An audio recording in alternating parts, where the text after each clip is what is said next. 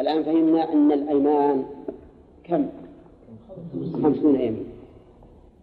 فهل المعتبر عدد الأيمان أو عدد الحالفين؟ يعني هل إننا نلزم أولياء المخطوب بأن نحلف منهم خمسون رجلا، أو أن المقصود رحمك الله أو أن المقصود خمسون يمينا ولو من رجل واحد؟ المؤلف هو المذهب أن المقصود خمسون يمين ولو من رجل واحد، إذا كان لا يرث المقتول إلا هذا الرجل يحلف خمسين يمينا ويسحب. النساء لا مدخل لهن في القسامة. المؤلف هو المذهب أن المقصود خمسون يمين ولو من رجل واحد، إذا كان لا يرث المقتول إلا هذا الرجل يحلف خمسين يمينا ويسحب. النساء لا مدخل لهن في القسامة، ولهذا ينفي هذا الوهم غيره فيحلفون خمسين يمينا. يحلفون الضمير من ذكور ولا إلى ذكور. فمثلا إذا كان الميت المقتول يرثه ابنان وبنت، يرثه ابنان وبنت، مسألتهم من كم؟ من خمسة لو أردنا نقسم أسمة مال كذا، لها عشرة وعليهم ولهم أربعون، للأخوين أربعون، لكل واحد عشرون. هل نقول الآن يحلف كل أخ أو كل ابن يحلف كل ابن خمسة وعشرين يمينا، أو يحلف كل ابن عشرين يمينا؟ الأول الأول ولهذا قال فيحلفون، أي الذكور يحلفون خمسين يمينا. أما النساء فلا مثل لهم. طيب ولو كان المقتول له ابن لعشر بنات، كيف اليمين؟ يحلف الابن فقط خمسين يمين، لأن النساء ما لهم دخل في القسامة، لأن الرسول عليه الصلاة والسلام قال يحلف خمسون رجلا منكم، خمسون رجلا. طيب إذا كانوا ثلاثة أبناء، إذا كان المقتول له ثلاثة أبناء هم ورثته، كيف يحلفون؟ كيف نوزع كيف نوزع الخمسين؟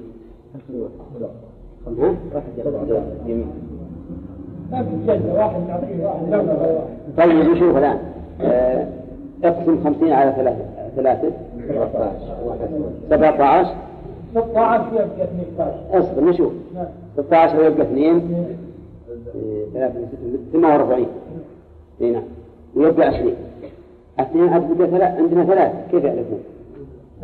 يقولون إن الكسر يجبر، كسر يجبر، إذ لا يمكن تباعد اليمين. وعلى هذا كم يكون من مجموعة يمانهم؟ يكون مجموعة يمانهم واحد وخمسين يمين، ولا حرج، جر كسر بسيط. لأنه لو قال قائل لماذا لا تحلفون اثنين منهم بالقرعة؟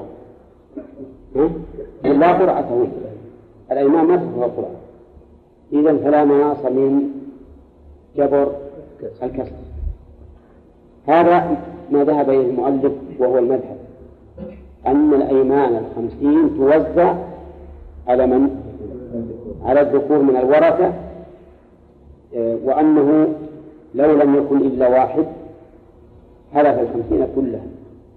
والقول الثاني في المسألة أنه لا بد من خمسين يمينا، من خمسين رجلا، من خمسين رجلا يحلف كل واحد يمين واحد، لأن الرسول صلى الله عليه وسلم قال يحلف خمسون منكم، خمسون رجل منكم، ما قال تحلفون خمسين يمينا، قال يحلف خمسون رجلا، ولأن هذا أحوط وأبلغ، لأنه إذا علم هؤلاء الجماعة والقبيلة والفخذ أنه لا بد أن يحرق خمسون منهم. قد يكون بعضهم ينشق بعضا ويتق الله لا تأثمنا مثلا، وحينئذ يكون فيه فائدة ومصلحة. وهذا القول أقرب إلى ظاهر الأدلة، أنه لا بد من حلف خمسين عام. ولكن كيف كيف يكون هؤلاء هؤلاء الرجال؟ نقول ننظر للأقرب فالأقرب طبعا ورثة بهم، ثم بمن يكون وارثا بعدهم، ثم يكون بمن ثم بمن يكون وارثا بعد بعد الآخرين. الأول فالأول. فمثلا إذا كان عندنا أبناء وأب وإخوة وبنو إخوة وأعمام، إلى بني الإخوة نكمل خمسين رجلا، هل يحدث الأعمام؟ يعني عندنا أبناء وأب وإخوة وأبناء إخوة، يحصل من مجموع هؤلاء الأجناس الأربعة يحصل منهم خمسين رجلا. هل نحلف الأعمام؟ لا، لكن لو لم يحصل خمسين رجلا منهم حلفنا الأعمام حلفنا الأعمام وهكذا. وهذا القول كما قلت أقرب إلى ظاهر الحديث وظاهر الأدلة، وأقرب إلى الاحتياط والتحري في مسائل في مسائل الدين. يقول المؤلف رحمه الله فيأخذون خمسين يمينا فإن نكل الورع، والكلام الآن في دعوى فيها لوث، في دعوى فيها لوث. نكل الورع قالوا والله ما ما, ما نحمل على شيء لم نره، ما نحمل على شيء لم نره. توجه اليمين إلى من؟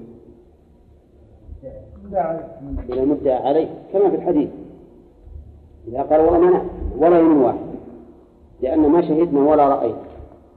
يقول المؤلف حلف المدعى عليه خمسين يمينا وبينا. نعم، يوجه الإمام إلى المدعى عليه ويقال احلف خمسين يمينا، احلف خمسين يمينا. طيب، إذا قال الورثة نحن لا نرضى بأيمان من ادعينا عليه، لأن اللي يتجرع على القتل ها؟ يتجرع على اليمين ولا ولا يبالي، ماذا يكون؟ نعم، نقول في هذا الحال تؤدى ديته من بيت المال، كما فعل الرسول صلى الله عليه وسلم لما قال أولياء المقتول لا نرضى بأيمان اليهود والكفار، قال فوجاه النبي صلى الله عليه وسلم من عنده. فإن حلف المدعى عليه رضى رضي المدعون، وحلف المدعى عليهم خمسين يمين، ماذا يكون؟ يبرأ. يبرأ. وقول المؤلف حلف المدعى عليه، هل المدعى عليه هنا عام يشمل الواحد والمتعدد؟ نعم، هو كذلك، لكنه عام أريد به الخاص، لأن القسامة لا تصح إلا على واحد، لا تصح إلا على واحد. يعني لا يمكن أن ندعي على اثنين نقول هؤلاء قتلوا مورثنا. نعم، لأن لفظ الحديث على رجل منهم، على رجل منهم، فيكون القسامة ما تجرى إلا إذا كان المدعى عليه واحدا. والعجيب أن بعض أهل العلم قالوا لا تجرى القسامة إلا إذا كان المدعى عليه أكثر من أكثر من واحد، عكس هذه المسألة. قالوا لأن القسامة بين قبائل، فإذا ادعى على واحد قلنا ما هي قسامة، كسائر الدعاء ادعى على جماعة حينئذ تجرى القسامة. ولو قال قائل إننا أن ولو قال قائل نجعلها كغيرها من الدعاء، بمعنى إن ادعى على واحد أجرينا عليه القسامة، وإن ادعى على اثنين فأكثر نعم أجرينا عليه من القسامة، لأنه من الممكن من الممكن أن يكون المدعون يدعون أن شخصين قتلاه، أليس كذلك؟ ومثل واحد أمس يقول والثاني قتله، مع التواطؤ. إذا كان بعد التواطؤ كما مر علينا أن نمسك يحبس حتى يموت وذكر، طيب فإن كان وقال المؤلف أو كانوا نساء أو كان أو كانوا نساء من هم اللي كانوا نساء؟ الورث. فإن كانوا ورث فإنك الورث. أو كانوا نساء بأن هلك هالك عن بنت وأخت شقيقة بنت وأخت شقيقة ودعت البنت وأخت شقيقة أن أن مورثهم قتله فلان، فهل نجري القتال؟ ليش؟ لأنه لا مدخل للنساء في القسامة، حتى لو جعل العصبة لأخوه قالوا إذا كان إذا كنتم لا تقبلون دعوى النساء فنحن ندعي، مثل لو ادعى أخوه أخو الميت اللي هو عم عم البنت قول عم عم البنت عم البنت وأخو الأخت يصح التمثيل؟ الورثة بنت وأخت شقيقة، البنت النصف والأخت الشقيقة الباقي. كيف أخوها؟ أخوها من أبيها يمكن؟ ها؟ هنا الأخ من الأب لا يرث.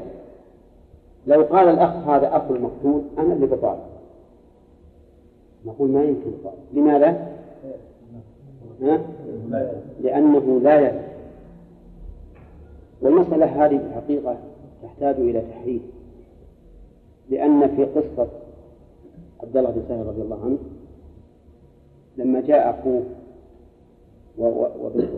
وابن عمه حويصة ومحويصة قال الرسول صلى الله عليه وسلم كبر، فبدأ حويصة بالكلام، وهذا يدل على أن العصبة لهم حق، لأنه خاطبهم قال تحلفون فهو يخاطب هؤلاء. المسألة هذه تحتاج إلى تحرير، وإن شاء الله تعالى نحررها ويتبين لنا الموضوع فيها. نعم لا بدأ حويصة، الرسول قال كبر فبدأ حويصة ومحويصة. الحاصل إن, إن, إن هذه تحتاج إلى تحرير، لأنه ربما تكون يعني البنت والأخت الشقيقة لا مدخل لهما في القسامة، لكن العار العار الذي يلحق هؤلاء بين الناس، قال قتل صاحبكم ولا ولا أخذتم بالثأر، هذا شيء لو ترك لحصل فيه مفسدة عظيمة. يمكن يقتلون بهذا الواحد عشرة ولا لا، لا سيما إذا كانت هذه القبيلة أقوى من تلك. طيب ثم ننتقل الآن بعد بعد القصاص بعد الجنايات كلها إلى الحدود. بدأ عبد الرحمن. ها؟ عبد الرحمن. لا لا خلاص.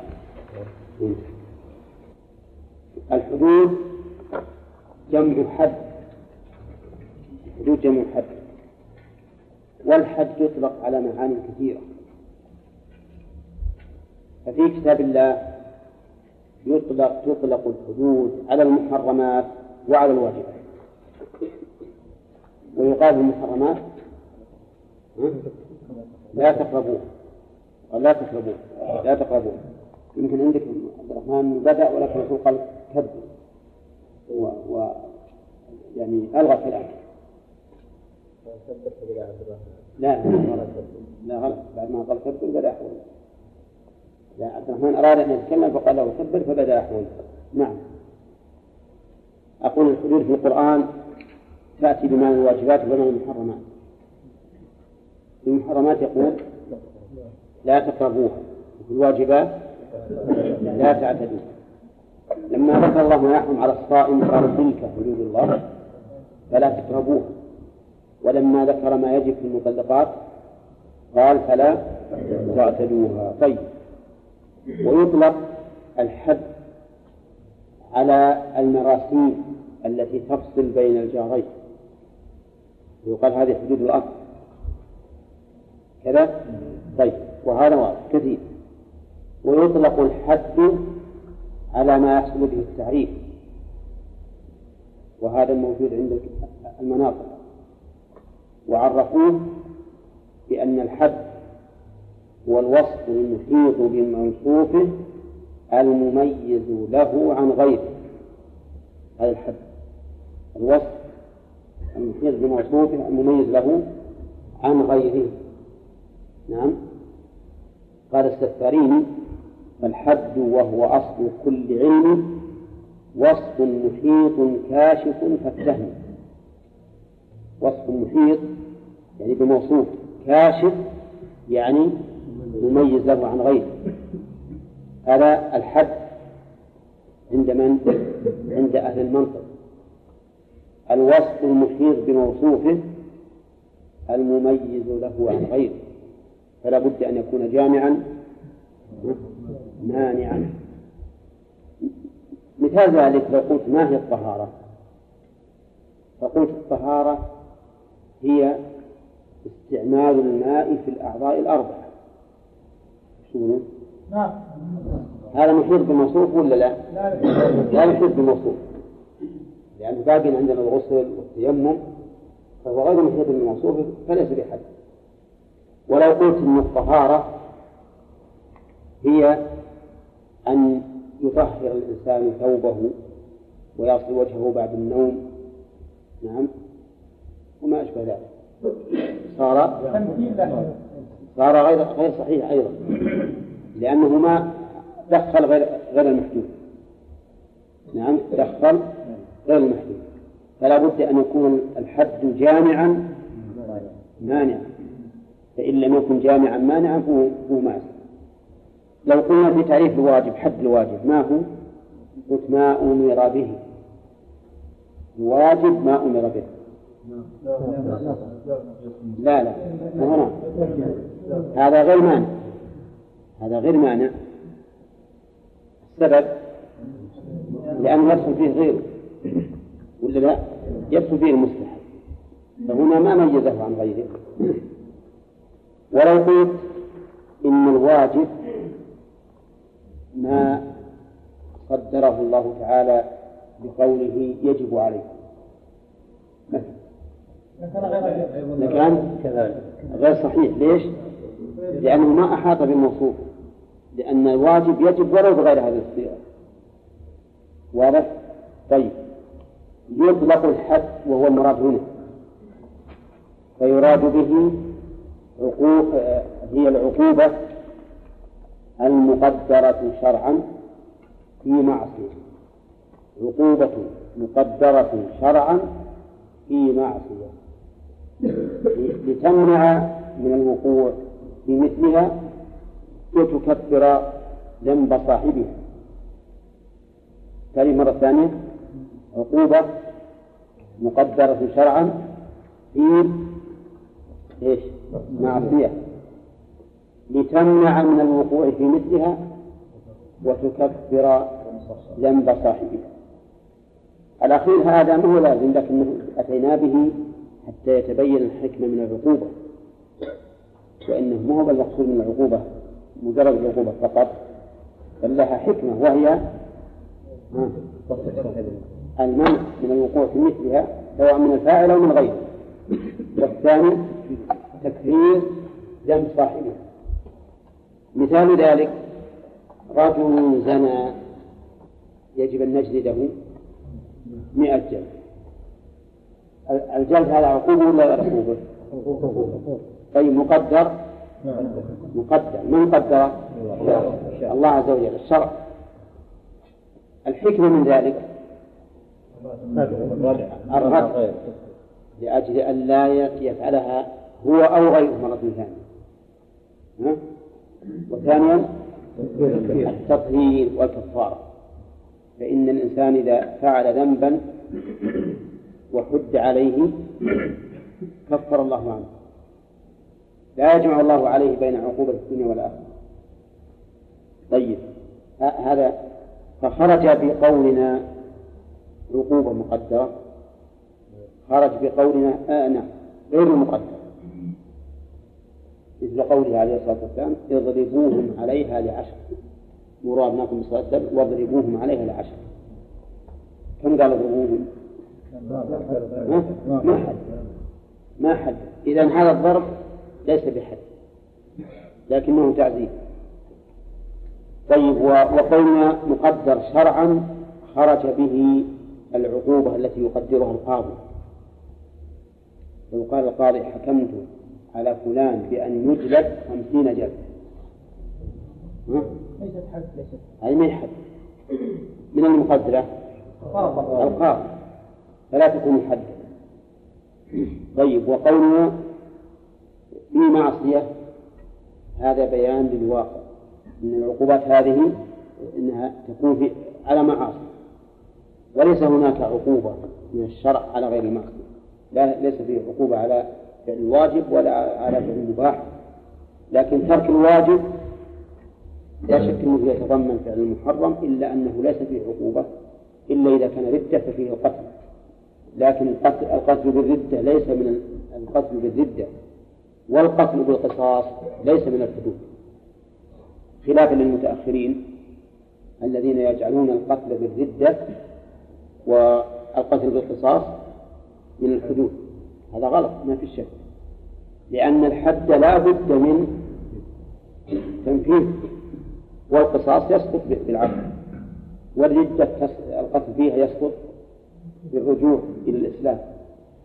لكن الزاني مثلا لو زنى ثبت عليه الزنا هل يمكن يسقط؟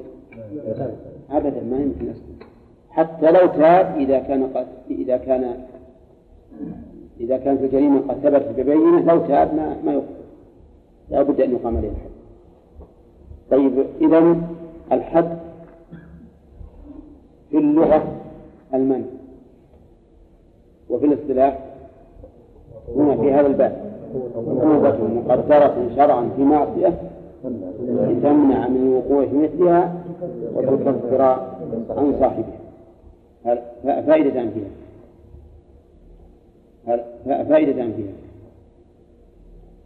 هل الحد واجب تنفيذه أم لا؟ يقول المؤلف لا يجب الحد إلا على فاعله، وليس المؤلف قال يجب الحد،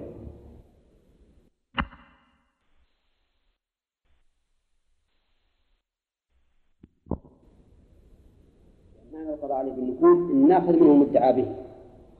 فهنا لو قضينا عليه بالنفول لقتلناه، والنفس محترمة عظيمة ما يمكن تقتل بالنفول، لا سيما إن بعض أن بعض الناس قد تأخذه العزة بالإثم ويقول أبدا ما أحد ما يجيب بينه ولا من الحال، ويكون صادقا في نفي الدعوة، لكن ما هو حال.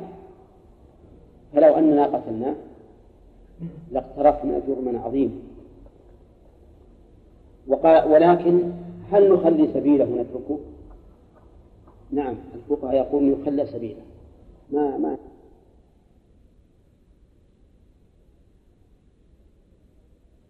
هل الحد واجب تنفيذه أم لا؟ يقول المؤلف لا يجب الحد إلا على فاعله، وليس المؤلف قال يجب الحد على كل بالغ.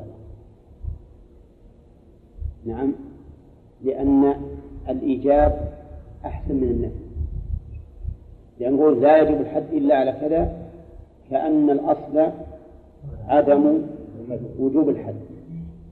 لكن لو قال يجب الحد على كل بالغ عاقل ملتزم على المستحيل، لأن الحد إعانته واجب، واجبة بالكتاب وبالسنة وبالإجماع. قال الله تعالى والسارق والسارقة فاقطعوا أيديهما، والأمر بالوجوب نكالا من الله حتى لا يجترئ أحد على السرقة بعد ذلك، والله عزيز حكيم. وصف به وختمها بالعزة حتى يكون له السلطان عز وجل، حكيم حتى لا يقال إن هذا سفه. ليش تقطع يده على شر ربع دينار؟ تقطع يد على شر ربع دينار؟ نعم، ولو قطعها جانب لكان خمسمائة دينار، يسلم خمسمائة دينار أو لا يعرف. إذا سرقت قطعت في ربع دينار، وإن قطعت في الجناية سلم خمسمائة دينار. نعم، حماية للأموال في قطعها بربع دينار، وحماية للنفوس في وجوب خمسمائة دينار في قطعها. نعم. طيب الحد واجب، وقال تعالى والزانية والزاني الزانية والزاني فاجلدوا كل واحد منهما مئة جلد، مش بعده ولا تأخذكم بهما رأفة في دين الله، إياك أن تقول ارحم هذا تجد مئة جلدة، شيخ كبير تجد مئة جلدة، ترى ما تزوج لأن تزوج الحجارة نعم، لكنه ما تزوج، شيخ كبير تجد مئة جلدة ارحم ابن حلال، ما أرحم، لأن من هو أرحم مني أمر بجلد ونهاني أن أن أرأف به، ولا تأخذكم بهما رأفة في دين الله إن كنتم تؤمنون بالله واليوم الآخر. طيب اجلده ببيته أخذ بالبيت ما ما يقبل أحد، ولا بالمركز ما يقبل أحد، فلا وليشهد عذابهما طائفة من المؤمنين، طائفة. والذي شرع هذه الحدود والله أرحم من, من, من الخلق به، أرحم من الخلق من الوالد بولده، لأن في إقامة الحدود مصالح عظيمة ما تحصى، فيها ردع وفيها تبهيد. يقول بعض الملحدين والزنادقة يقول إننا لو قطعنا يد السارق لأصبح نصف الشعب مقطوعا، ما إلا على يد، يجونك العالم يمرتك العشرة خمسة منهم يهم على يد وخمسة أه؟ على يديك، وين المصانع وين الحرب وين الزرع وين التحميل، إذا صار واحد ما إلا يد نصفه بس ما ما ما هو طيب، وش نقول له؟ سمعته لو وضع مرة أي نعم، نقول معنى ذلك أن أقر الرجل على أن نصف شعبه سراء حرمي نعم، ولو أنه قطع واحد من هؤلاء لا ارتدع أله ولا صار سرق نعم، ولا ولم يكن سرق، لكن ابن آدم لقصور نظره ينظر إلى الحاضر ولا ينظر إلى المستقبل، وذكرنا دليل من القرآن على وجوب الحد، وقال تعالى في قطاع الطريق إنما جزاء الذين يحاربون الله ورسوله ويسعون في الأرض فسادا أن يقتلوا أو يصلبوا وتقطع أيديهم وأرجلهم من خلاف، هذا إنما يعني ما جزاؤهم إلا فإنما أداة حصر. وقال عمر رضي الله عنه وهو يخطب الناس على منبر الرسول عليه الصلاة والسلام وإني أخشى إن طال بالناس زمان أن يقولوا لا نجد الرجم في كتاب الله فيضلوا بترك فريضة أنزلها الله، ترك فريضة عمر رضي الله عنه فريضة أنزلها الله، أنكر عليها الناس أبدا، أقروا بأنها فريضة من فرائض الله يجب أن تنفذ، ولكن فيه إنسان كريم وشريف وطيب ومن حموده طيبه نعم، سولت له نفسه أن يسرق ربع دينار وثبت عليه ذلك، والرجل طيب وكريم وخير ومن حموده طيبه رفيع، شلون هذا؟ ينتظر وصلت السلطان وصلت السلطان لكن السلطان جاءه ناس يتوجهون وقال هذا رجل طيب ومحمود طيب ورجل كريم، أقل الأحوال مشهور بيفتح للناس إلى إلى جو الضيوف، كيف يفتح الباب؟ يقول يفتح باليسرى ما مشكلة نعم، على هذا يقام عليها الحد، على الشريف على الشريف وعلى الوضيع وعلى الغني والفقير والذكر والأنثى والحر والعبد لا فرق، لأن الله عز وجل لم يفرق، السارق والسارقة ما دام سرق هذا جزاؤه، بل لو لو قال قائل إن سرقة هذا الشريف لولا أن الله حد حدا لقلنا تقطع يده ورجله، لأنه الشريف تدنسه بالسرقة أعظم من تدنس الوضيع، أليس كذلك؟ أين؟ ولهذا مر علينا في التوحيد في زنا الأشيمر واستكبار الفقير أشد من زنا الشاب ومن استكبار الغني. هذا الرجل شريف ومن حمولة شريفة، كيف يسرق أو كيف يزني مثلا؟ إذن لا فرق بين الغني والفقير والصغير والكبير. لا أنت بالكلمة قلبي لا يجب الحد إلا على باله مراد. طيب زين المراجع في معصية لتمنع من الوقوع في مثلها وتكفر ذنب صاحبها. هل إقامة الحد واجبة؟ فرض. طيب وكذلك أيضا أن سارق سرق فأمر رسول عليه الصلاة والسلام بقبض يده وأمثال ذلك، لكن لإقامة حد شروط. الأول تكلمنا عليه ولا من, من الآن؟ ما هو سلمان موجود؟ سلمان موجود سلمان؟ بعد درس بكلمه. طيب أولا أن يكون بالغا، فلا يجب الحد على من دون البلوغ، لا يجب الحد على من دون البلوغ. والبلوغ يحصل بواحد من أمور ثلاثة، إما بإنزال المني، وإما بإنبات العانة، وإما بتمام خمس عشرة سنة. وقد سبق لنا أدلة ذلك في باب الحجر. فإذا بلغ الإنسان فإنه ينظر في بقية الشهور حتى يقام عليه الحد.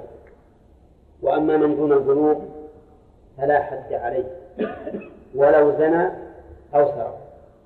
في الحديث رفع القلم عن ثلاث، هذا دليل تعليل لأنه ليس أهلا للعقوبة لعدم صحة القصد التام منه، لأنه ناقص ناقص في التصور وناقص في التصرف، ولهذا منع الله من إتيانهم أموالهم بأنفسهم حتى لا يضيعوها. ولكن لا يعني ذلك أن الصغير لا يعذر، بل يعذر، والتعذير غير الحد. ولهذا قال الرسول صلى الله عليه وسلم: مروا أبناءكم بالصلاة لسبع واضربوهم عليها لعشر، فأمر بضربهم قبل البلوغ. فالتعذير شيء وإقامة الحد شيء آخر. وعلى هذا فلو أن صغيرا فعل الفاحشة ما نقول هذا لا يجب عليه الحد الكفور، بل لابد أن يعذر بما يرجعه وأمثاله عن هذه الفعلة أو الفعلة. وكذلك أيضا لو سرق ما يترك، بل لو, لو أفسد شيئا دون ذلك فإنه لا يترك بدون تعذير. التعذير شيء والحد شيء آخر. عاقل ضده المجنون، المجنون لا يجب عليه الحد. الحديث رفع القلم عن ثلاثة، ولأنه ليس له قصد تام يعرف به ما ينفعه ويضره فيقدم أو يحجم. وهل يعذر؟ ليش؟ لأنه لو عذر ما انتفع. إذن نتركه يفسد أموال الناس، يحرق الدكاكين، يمزق، يكسر البطيخ، نعم إيه؟ ولا ولا ما لا نسمع. نعم نعم لا بد أن يمنع ولا بالحبس، إما عند وليه وإما في الحبس العام. فالمهم أنه لا يترك الفساد، لأن الله عز وجل يقول: والله لا يحب المفسدين. وإذا تولى ساعات الأرض ليفسد فيها ويهلك الحرث والنسل بعده، والله لا يحب الفساد. فالذي لا يحبه الله لا يجوز لنا أن نمكن منه أبدا. كل فساد في الدين أو الدنيا فإنه يجب على ولاة الأمور ومن قدر من غير ولاة الأمور أن إيش؟ أن يمنع منه، لأن الله لا يحبه. فإذا كان لا يحبه الله كيف نمكن منه؟ إذن المجنون لا يقام عليه الحد ولا يعذر، ولا نقول ولا نقول يعذر بما يكف شره. هذا هم؟ نعم. لأن حبس هذا المجنون الذي يريد أن تكون الحرية الكاملة في تصرفه، حبس هذا فيه نوع من التعذير له. نعم. طيب عاد ملتزم، ملتزم يعني ملتزم لأحكام الإسلام سواء كان مسلما أو كافرا. فمن هو الملتزم؟ الملتزم هو المسلم والذنبي فقط، وهذا غير المعصوم. المعصوم تقدم لنا أنهم أربعة أسماء: المسلم والذنبي والمعاهد والمستأمن. لكن الملتزم بقسم ثاني فقط وهو المسلم بعد والذنبي، لأن الذمية ملتزم بأحكام الإسلام لكنه لا يقام عليه الحد إلا فيما يعتقد تحريمه. أما ما يعتقد حله فلا يقام عليه الحد ولو كان حراما عند المسلمين. ولهذا لا نقيم عليهم الحد في شرب الخمر ونقيم عليهم الحد في الزنا، لأن الزنا محرم بكل شريعة، ليس في الشرائع شيء يبيح الزنا أبدا. وعلى هذا فإذا زنى الذمي، إذا زنى الذمي بامرأة مثله، يعني مهم من المسلمين، يعني بيهودية مثلا أو نصرانية وهي مختارة، فإننا ليش نقيم عليه الحد؟ ليش؟ لأنه مسلم، والحد قلتم إنه تطهير، ها؟ لأن نقول إن إن الحد فيه علتان: المنع من الوقوع في مثلها، والثاني التكفير. فإذا كان هذا مسألة من التكفير فهي العلة الثانية وهي المنع. ولهذا أقام النبي صلى الله عليه وسلم الحد على اليهوديين اللذين زنيا، لأنهم يعتقدون التحريم فيقام عليهم الحد. ولكن لو فرض أن هذا محرم عندهم، هذا الذنب موجب للحد في الإسلام غير موجب للحد في شريعتنا، لو كل هذا، فهل نقيم عليهم الحد بمقتضى الإسلام أو لا؟ الجواب لا، ما نقيم عليهم الحد بمقتضى الإسلام، كما لا نقيم عليهم الحد بمقتضى الإسلام فيما يعتقدون إلا.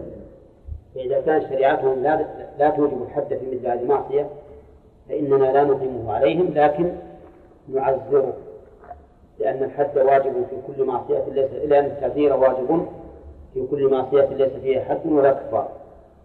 طيب عالم بالتحريم، هذا الشرط الرابع: بالغ عاقل ملتزم عالم بالتحريم. خرج به الجاهل بالتحريم، هذا لا لا حد عليه. ولكن كيف نعلم أنه جاهل أو عالم بالتحريم؟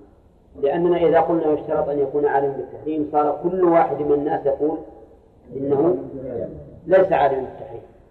ما دريت والله أن السرقة حرام، ما دريت أن الزنا حرام.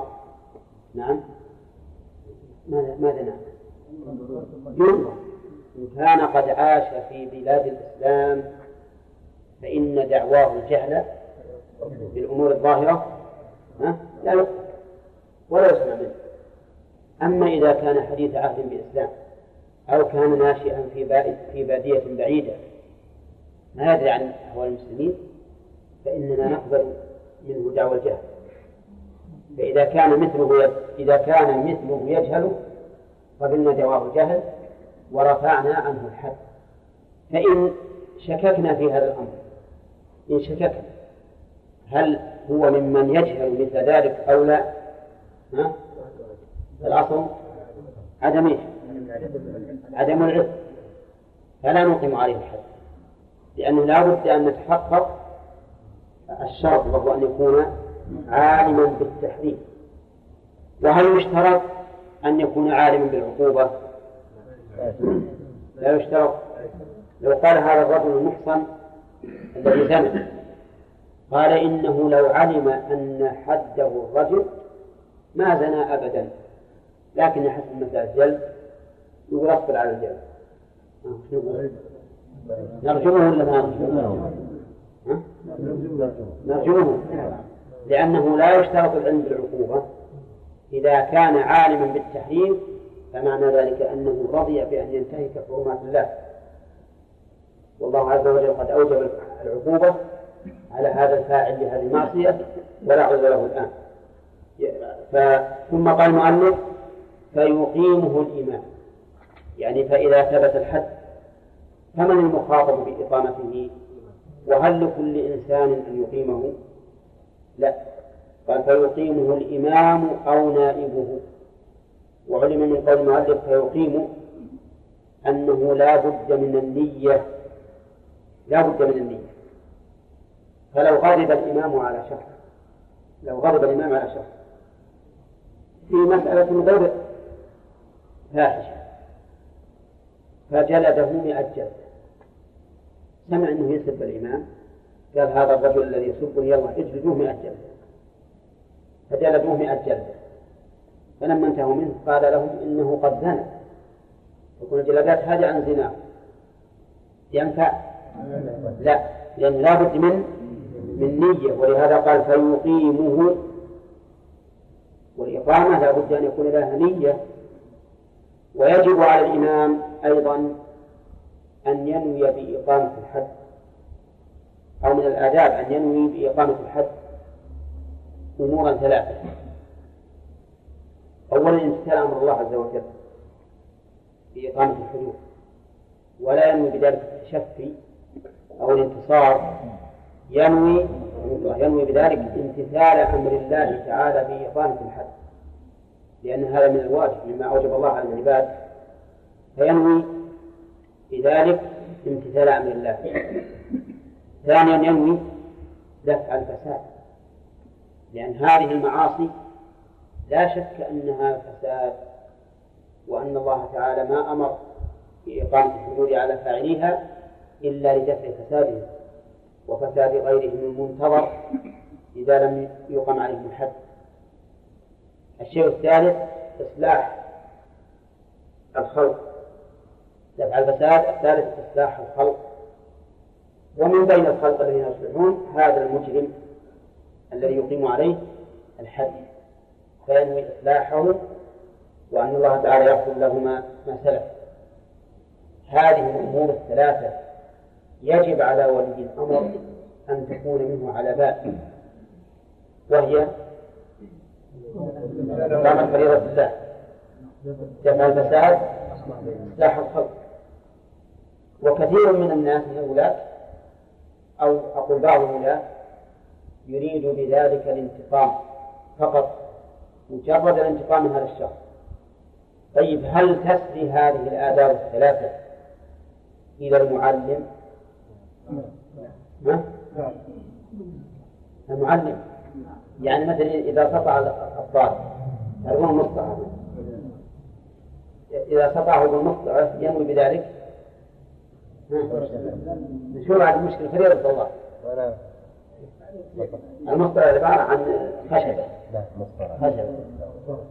لا احنا نسميه مصطعه من الصقر، مسطرة.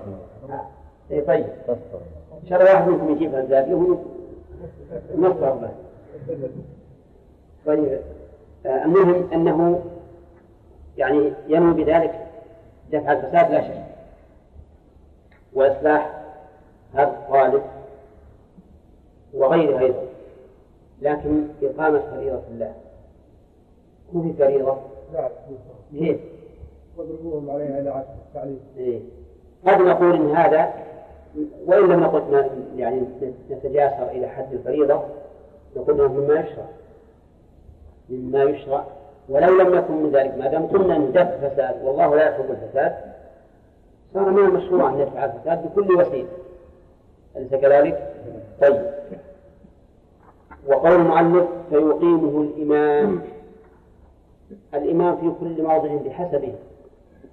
فعندما نتكلم عن الجنايات والحدود وما أشبهها يكون المراد بالإمام من له السلطة العليا في الدولة، وعندما نتكلم في باب الجماعة من يكون المراد بالإمام؟ يعني إمام الصلاة، إمام المسجد ونحو ذلك. فالإمام من له السلطة العليا في الدولة المدبر لشؤون الدولة هو الإمام. وقوله أو نائبه، من نائب الإمام؟ القاضي، الوزير، الأمير، هذا يرجع إلى العرف. نائب الإمام في هذه الأمور يرجع إلى العرف.